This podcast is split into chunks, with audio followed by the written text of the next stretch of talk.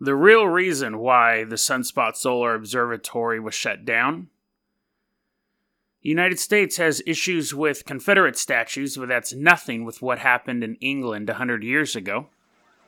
And finally, we tackle an issue that has been highly requested solar plexus clown gliders. And I think I might have seen one today on Dead Rabbit Radio.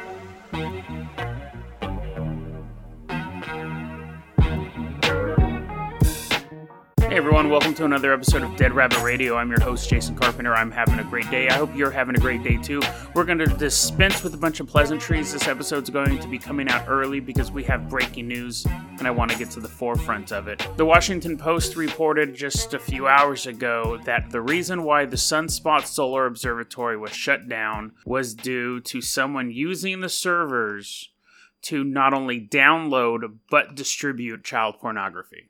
The FBI has said that that is why they've gone into the area. The reason why the places were evacuated is because the suspect was the janitor. I haven't released his name yet because he hasn't been formally charged, but the suspect was the janitor working there. And for the past year, he's been moving a laptop from room to room that he knows aren't really used during certain times of the year to download and upload child pornography. When a worker, like a scientist at the Sunspot Observatory, thought it was weird, saw the laptop in a room no one should be in, and it was running. And he had seen, the scientist had seen the laptop kind of move from room to room every once in a while. He looked at it. And then he alerted the authorities and took the laptop. When the janitor came back looking, so then what happened was later on, the scientist saw the janitor come out of the room where the laptop was previously and started acting a little odd, saying, Hey, was anyone in that office? We're missing some cleaning supplies. And the scientist was like, oh, I don't know. And then the janitor began acting very frantically, in their words, and started talking about there might be a serial killer in the area, and he was afraid that terrorists might hit the observatory and that someone may end up getting executed. So at that point, and like I had, like they had stated previously, the Aura Group, the people who ran the Sunspot Solar Observatory, made the decision to pull the people out because of the way he was behaving. So that's why they cleared out the observatory and that's why they cleared out the post office. The FBI came in and were doing their investigation. There are still some unanswered questions, but I hope I have a couple answers for them. A lot of people are going, why did the, why was there a Blackhawk there for um, child pornography investigation? Fair enough. Personally, I don't know how FBI rides into and out of locations. If they felt that it is a it is a federal facility and if they felt that the danger was high enough they may not have wanted to take vehicles and that was the best way of them to get up there. I mean a black hawk helicopter is not really going to help against aliens either but it, it could there could be a logical reason for that there's been a lot of youtube comments on my channel and a lot of just comments everywhere saying but this wasn't the only observatory shut down now it was. I stated in the original episode that it was the only observatory shut down, and then I got pushback on that. Fair enough. I went I did more research. I'll provide the links below. The other observatories that were being stated as being shut down have been down for quite a while. I think one was down for maintenance, and the other ones were websites that had been offline for like a year or a couple months. These weren't new things. So those observer those other observatories have been down for a while. They were, you know, there were reports saying all these observatories, their cameras are shut off. They'd been shut off for for a while. I think one had just recently went down for maintenance. You have to remember, there's hundreds of these observatories around the world. So the fact that only six went offline, you know, other people could do this work as well. Plus the big one in DC, which has the which gets the information from the Soho that has the golf instrument on it that we've talked about a couple times on the show. They were fully operational. So apparently that is why the FBI was investigating child pornography. Child pornography is is it actually can be used to cover up stories. There was the weapons inspector in Iraq who went against the official narrative and said that there were no mass weapons of mass destruction in Iraq. then they found child porn on his computer, and he fought it. And he's like, "I'm not that." They put that on there. FBI put that on there to retaliate against. You know, it's an easy thing to take out a political or a really any opponent. You flood their computer with child porn, they lose a bunch of allies. That could be the case here. It's the perfect cover up But I think that it is the most logical explanation. I talked about that on my episode with Solar Observatory. I thought it may be some sort of criminal activity. I was thinking more towards drugs, but using someone else's server to, upload and download pornography, child pornography in particular, is definitely, you know, I, I one of the crimes worse than cooking drugs out in the middle of nowhere. So this may be the end of it. I'm like I said also in that episode, this conspiracy will go on forever. People will keep saying, "No, no, no, it was aliens, it was this, it was that." But at a certain point, you have to look at at the preponderance of evidence. If why aren't all of the observatories shut down? Why just that one? Because we know for sure it's just that one now. So a lot of those myths have been debunked about the other observatories being shut down and so on and so forth. So there we go. We can still keep looking into this. If any new information pops up, we'll cover it. But I wanted to go ahead and get that out. That is the official reason of why the Sunspot Solar Observatory in New Mexico was shut down. Crazy stuff. Crazy stuff. Wouldn't have guessed it, but there we go. We're going to go ahead and move on to our next story. Now, it's funny because I'm in America. We have listeners all over the world, and I don't know how much of the news got out uh, from America to the rest of the world, but we've had a big controversy the past couple of years of tearing down statues of Confederate leaders and Confederate generals. I guess that's the same thing as leader, but they're tearing down these statues because they say it's a monument to hate. It's a reminder of racism. It's it's a really interesting topic politically and socially because it's a part of history. I get I see both sides. It's a part of history and you don't want to forget history and it really smacks of like 1984 and the Taliban blowing up the statues of the Buddhists, blowing up the statues of Buddha in Afghanistan. It's this real thing about like destroying the past, renaming streets and schools and things like that. It's really odd. On the other hand, I get the idea that in certain parts of the country, we have these schools and streets and statues named after people who, one, not only tried to break America apart, but also were trying to uphold the institution of slavery. So I get both sides. And it's not a particular issue that is divided strictly among race either. There are a lot of black people who are like, oh, no, I'm cool with that statue. I don't have a problem with it. My, you know, I've lived in this area my entire life. My grandpa lived here. It's whatever. It's a statue. And then you have white people going, no, no, you have to destroy it. So it's, it's, it's kind of a weird, very interesting issue. For the most part, they do get taken down. Once people start complaining, they're just like, ah, take it down. That is nothing that is nothing compared to the brown dog affair. So we're going to travel to England, jolly old England, as I like to refer to it in my show notes. And what we're going to look at is this horrific story. It's pretty sad. So back in 1902, at the uh, University College London, there was a laboratory, and they were doing a lot of vivisection. So that's where he basically you cut the dog open. I think vivisection is where you cut the dog open while it's still alive, and dissection is where you cut something open after it's dead. And there's medical reasons to do both, obviously, but you they were they had this little brown puppy, this little brown terrier. Skip ahead, skip ahead, guys, if you're sensitive to dog stuff. I'm I'm not going to get into too much detail, but I don't know how long this is going to run, maybe 10 minutes. Once you start hearing me talk about demonic clowns and, and all that stuff, you know you're in the right place. But so they have this little brown terrier, and they said, okay, you know, this is for medical reasons. We're going to do this. They did a vivisection, they took out its pancreas, and then sewed it back up. And they're like testing, doing testing, things like that. And it was still alive. Like they took the pancreas out and then they kept it alive. Then what they did later on was they go, okay, you know, now it's time for the next part of the test. We are going, now it's 1903, so it's a year later. They have a lecture hall with all these medical students standing there. And again, I'm not going to get into the details here, but they did another, they opened the animal back up, did some more stuff in there. It gets real graphic, but I'm not going to talk about that closed it back up, gave it to another researcher, and that researcher performed another procedure in the same room, you know, like, oh, here, I'm done with it. Here you go. And the other guy did another thing. And then the they go, okay, well, they gave it to a third doctor and he stabbed it in the neck and killed it. Now, in that audience was two women who were actually undercover. They were anti vivisectionists. So there was a group of people, like we have PETA now. These people, because it was a big issue back then, a lot of vivisections were going on, and there were special laws. Uh, one of the laws was that you could not perform more than two procedures on the same animal, which is interesting. And the other one was the dog had to be properly anesthetized. You need to be given enough anesthesia.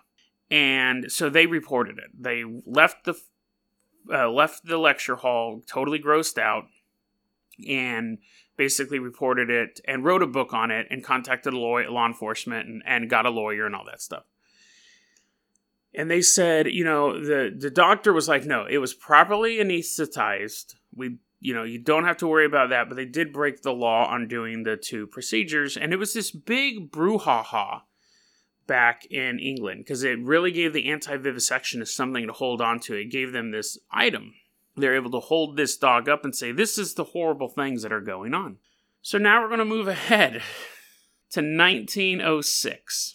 And near the school, they erect, the anti vivisectionists erect a huge statue of a brown dog big metalwork statue, and it says on the plaque, in memory of the brown terrier dog done to death in the laboratories of University College in February 1903, after having endured vivisection extending over more than two months, and having been handed over from one vivisector to another till death came to his release. Also, in memory of the 232 dogs vivisected at the same place during the year 1902 Men and women of England, how long shall these things be? So this statue stood there as this monument of what happened. And the scientists were like, "You guys are so superstitious. This creature doesn't have any soul. It's just a it's just a thing. You guys are totally trying to put all of like this old world thinking. We're creating a we're creating health. We're doing this so we can help people." And the vivisection, anti-vivisectionists were like, you know, it's cruel, it's cruel, it's cruel. And scientists are like, it's not cruel, it's just an animal. What are you going to do? So this debate raged back and forth. But what happened was you have these young medical students, and you know they're college students, so they're going to get a little rowdy. They started to try to break the statue down with crowbars. They tried to like destroy the statue to the point where they had to start stationing 24 hours a day seven police officers at the statue to prevent people from trying to destroy it. Because of that, because the the scientists can no longer like try to destroy the statue. 1,000 scientists, 1,000 students, medical students, descended upon the statue one day. And at that point, they were met by anti vivisectionists, by suffragettes, by trade unionists, socialists, and other progressive factions. Riot breaks out. They're battling over this multiple arrests. I think it took, I think I saw it was like 240 police officers had to get involved in the melee. They just, it was this huge fight. And it went on for a couple days from what I could see. There's an interesting th- quote here. It says The mainstream press was apparently largely supportive of the medical students, offering up mind blowing headlines like Medical Students Gallant Fight with Women. So you had the media going, uh, the women are just being hysterical, you know, because they ha- it was it was a lot of women. You had the suffragettes and the anti-vivisectionists and things like that. And the scientists just wanted to get rid of the statue. And this went on for so long. So all of that started in 1906. The statue went up. In 1907, the Brown Dog Riots is what they were called started. And then in 1910, the council, Battersea Council, which oversaw the park, said, you know what? we're done with this stupid statue. In the middle of the night, they sent four workers and 120 police officers to protect them. They took the statue down, gave it to someone, and it disappeared. They think it was melted. As of today, there is a new statue. In 1982, a new statue went up in the area. So, 80 years later, 70 years later, they put up a new statue with pretty much the same plaque, and it's a picture of a little dog. It's a much smaller statue. Where the old statue used to be, all that's left is like an indentation in the ground, and there's a sign on the fence nearby that says, No dogs. And it's funny to think, like, I imagine a bunch of medical students, I know they weren't wearing like white coats and stethoscopes, but just like these these college students fighting with suffragettes. And the police like oi oi oi break it up break it up. Don't make me wallop you. And you know all just all like this craziness over a dog statue and and you know what's funny too is now whenever I see a story about a Confederate statue being taken down, I'm just going to think of a bunch of scientists in white coats riding over a metal dog, and you know a bunch of like terriers on the other side, like biting them on the ankles. It's like you know what they need to do? They need to make okay. Let me pitch this to you real quick. I don't want this episode to go long, but let me pitch this to you real quick. Airbud MD, and MD stands for medical dog, and he Airbud after done he's done playing sports he got a scholarship to play football in college he ends up going to medical school and he finds out that the other airbuds are in laboratories and they're going to be vivisected and he has to save them and it's perfect because all the kids who grew up with Airbud, they're adults now. So it's a little edgy, it's a little like dark retelling of the Airbud story. You know, like they love doing that. They love taking a normal franchise and giving it a grim, dark feel. Airbud MD. And it could be at the ending, it'll be like everything you saw in this movie is based on historical events. If you'd like to know more, please visit your library. And it would be, would just be like peeing on scientists and like putting poop down, and they'd be like like slipping on it and stuff. And then like he's rescuing the Airbuds. That would be awesome. Oh, oh, oh you know, and you can have a scene where Airbud actually like ties down a scientist, and he picks up a scalpel, and Airbud goes hate to cut and run, but and then like all of his guts come out. I'm telling you, million dollar, million dollar idea, million dollar idea. Airbud MD. Let's move on to the next story because the next story is from the conspiracy iceberg list, and the next story is something that people have been talking a lot about, requesting a lot about. Most of you guys have never heard of this, and it's a kind of an odd one. Like I said in the promo, if it, if if we accept that it's real, I might have seen one of them. So what this is is this is something called a solar a solar plexus clown glider. So, a solar plexus clown glider is simply a phrase that appeared on the conspiracy iceberg list. And because of that, we have to go through a couple different things real quick. The most likely explanation I, people watch my videos and people, mostly my videos, and they go, What? You're an idiot. That's totally made up. Listen, I get that. I get that a lot of these phrases are totally made up. I'm, I investigate them nonetheless. You know, the most obvious answer is solar plexus clown gliders is a joke. It was posted on the iceberg list as a dead end. It's a random collection of words. I get that. That doesn't make for an exciting episode or an entertaining episode because then right there I go, that's it. Dead Rabbit Radio at gmail.com. So we do extrapolate from that, but I fully understand that phrases like golf rumors, the ocean at night, things like that. A-list travel was able to be tracked down, but there's certain phrases that could just be made up. And I'll always address that as that. We will take that as a possibility, and really the most likely possibility. Solar plexus clown gliders. First explanation is it's just a word stew. Means nothing.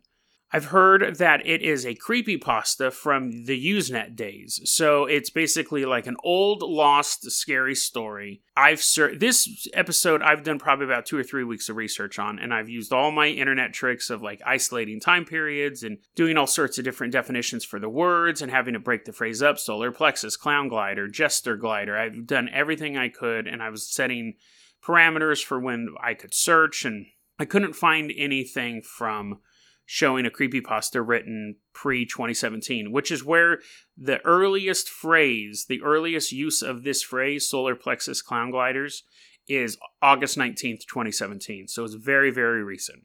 It's the earliest I could find of this. There's a theory that it's an old hacking term. Again, couldn't find anything of it related to that prior to 2017. Now, the two theories that were the most intriguing was one that it is a phrase that if you speak aloud or meditate on or think about for prolonged periods of time, it causes a mental breakdown. It is basically a tool that can be used to break down a human's mind.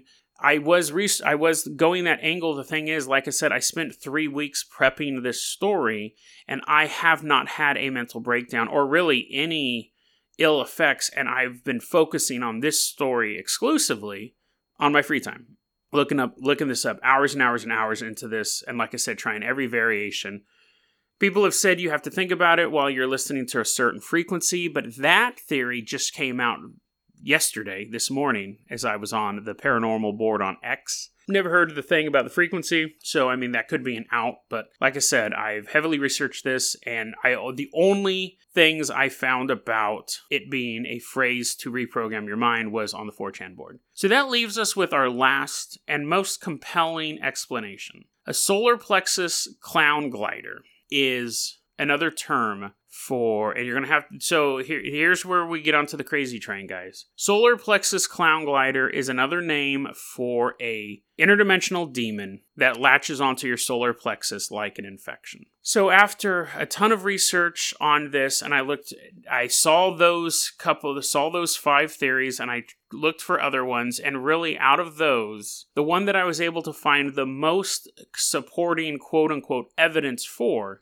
is the interdimensional demon. And they're specifically known as archon, archons, archons, archons. We'll go with archons. The re I the only way that I've ever found a connection between the creatures known as the archons and the term solar plexus clown gliders is they attach to your solar plexus. And again, guys, this we start stretching after that first one. The clown and the jester are loosely tied, very loosely tied. I'm even saying this here loosely tied to like demons, trickster spirits, things like that. Gliders, couldn't find anything. I tried everything to figure out how these things supposedly move, what type of technology they use. I, the, um, so I tr- tried valiantly to collect, connect all four words to this idea of these demons and I could only really I could connect two of them, and then the clown was kind of loose in the glider. I wasn't able to find anything, unless you count the way that they do move as gliding because they slide across the floor. So apparently, what these are is these are interdimensional demons that invade your solar plexus. The solar plexus is where supposedly your chakra is that determines things like will, your will to do things, your personal power and these demons uh, supposedly again they travel through these dimensions. They have cut themselves off from the divine light so they can't create. They have no imagination. There's they are basically in the darkness. And so they attach themselves to living beings to experience light to experience creation. And when they're attached to your solar plexus specifically, they can get you anywhere, but when they're attacked, attached to your solar plexus specifically, it causes you to like overly worry and depression and doubt and all these things and it feeds off that fear. It brings you into their darkness while it's experiencing our light. I'm like okay that's an interesting that's an interesting hypothesis that there are these demons out there that exist and they're kind of like cut off from what's pure and beautiful in this world so they have to infect part of that beauty to experience it and in the end bring you down to their level. I'm reading all this stuff about archons and then it says they've already infected the greys and the reptilians and I'm like, "Ah, we're back to those guys." But, you know, they're saying that's why aliens tend to be quite cruel. Like the experiences that people have of greys, they're just kind of cold with their medical experiments and they're kind of just like emotionless it's because they've been their entire race has been infected by these archons the theory is, is that these things are so pervasive they move from reality to reality and planet to planet until they've completely infiltrated an entire species and it's just these tendrils coming out. They're generally viewed as slugs or snake like slugs. And once they latch onto you, they're difficult to get, get off. Faith healers and mediums say that sometimes they can see them and sometimes they've gotten infected with them themselves, and it's a really big problem, and it's a cause of a lot of people's un. Like, there are people who have depression for known reasons, and then there are people who have depression, they just can't figure out why. And they're saying that the archons are kind of responsible more for the second type of depression, just kind of that overwhelming depression, and the, you know, just problems in your life is general. So, are those solar plexus clown gliders? Is that why that's on that list? Because it is this alien species that basically has destroyed other alien species. Is it this creature, this demonic entity, this interdimensional creature that is just moving slowly through the universe? And that's why it's so low down on the conspiracy iceberg list. Because to know of it and to be aware of it is, in a sense, depression enough that these things exist and they're just overwhelming. They've already conquered most of our universe, let alone other universes. I think I've seen one. I don't talk a lot about my own experiences on this show. I actually was talking to my two friends, Lana and Mitchum, and I said, Lana, I've told Lana a lot of stories that have happened to me. And I said, Do you think I should talk about my personal experiences on the show? And she goes, No, you'll sound like a crazy person. And that's true. Because some of my experiences are kind of crazy. This one in particular. This this episode may run a little bit long, but I think it's kind of important because it heavily relates to this idea of these solar plexus clown gliders, these demons from another dimension. So when I was in college, I had an assignment. I had to sit in a courthouse. I think it was a, I was it wasn't criminal justice. It might have been journalism class. I had to sit in a courthouse and watch a trial and take notes. And I'm sitting in the back because I'm too cool to sit in the front. I'm sitting in the very back, and they have those orange hard plastic chairs because who wants to be comfortable while watching your loved one be tried for murder? I'm sitting in one of those orange plastic chairs, and I remember just kind of had my arm up. It was I don't know, just a, a more a weekday morning. Had my arm up on the chair. I'm just kind of leaning back like Jason does because I can't sit like a human. Again, too cool. So I saw something out of the corner of my eye, my right eye. And I, I'm alone in the back row. It's just me, and I'm sitting right at the aisle because I always like to be on the aisle in case I got to go to the bathroom. And I'm sitting there, and so I catch something out of the corner of my right eye, and I remember turning to look, and in the chair, maybe two or three chairs down from me, was a three foot long cobra and it was like coiled at the base and it was uh, you know probably about as high as me so it was wrapped up it was, actually must have been more than well no probably about three feet. It was it, that doesn't matter jason. It was coiled at the bottom and then like its head was about the height of me and it made this super weird movement, almost like this hyper animated movement that I don't think a snake could move in real life. Now, obviously, there was real no cobra sitting there, and I knew there's no cobra sitting there. I, I wasn't like, Ugh! I just looked over and saw it, and it was such a weird thing. And, and at the time, I was just like, oh, I must just be tired. I must just be dreaming. And to be fair, that's the most likely explanation. I was super tired. It was early in the morning. I was bored. I always stay up late. I turn, I look, I see something out of the corner of my eye, and then my brain is trying to construct something really quick for me to actually see because I'm basically in a dream state. I see a cobra, it moves in a weird way, and I don't react to it. I just kind of look at it for a second. And here's, you know, another weird part. It disappeared. Now, when it didn't disappear like it blinked or it faded or it turned to dust, it simply wasn't there. It, it didn't just go beep it's it's hard to explain, but it didn't like it didn't disappear. It simply ceased to be there because there's a difference. It's it was really weird at the time, and I remember I just kind of turned back to watch the trial. I was like, you know, but yeah, it just simply stopped being there. I got a sore back. I woke up the next morning with a sore back. I remember being a little uncomfortable in that orange chair, and I was like, man, these chairs are really uncomfortable. I woke up the next morning, my back really hurt. I was like, oh, that orange chair really, really hurt. Really hurt the small of my back. Now, at that point, I'd been like in seven car accidents, so I didn't have the best back to begin with. But I was like, that chair just wasn't working for me.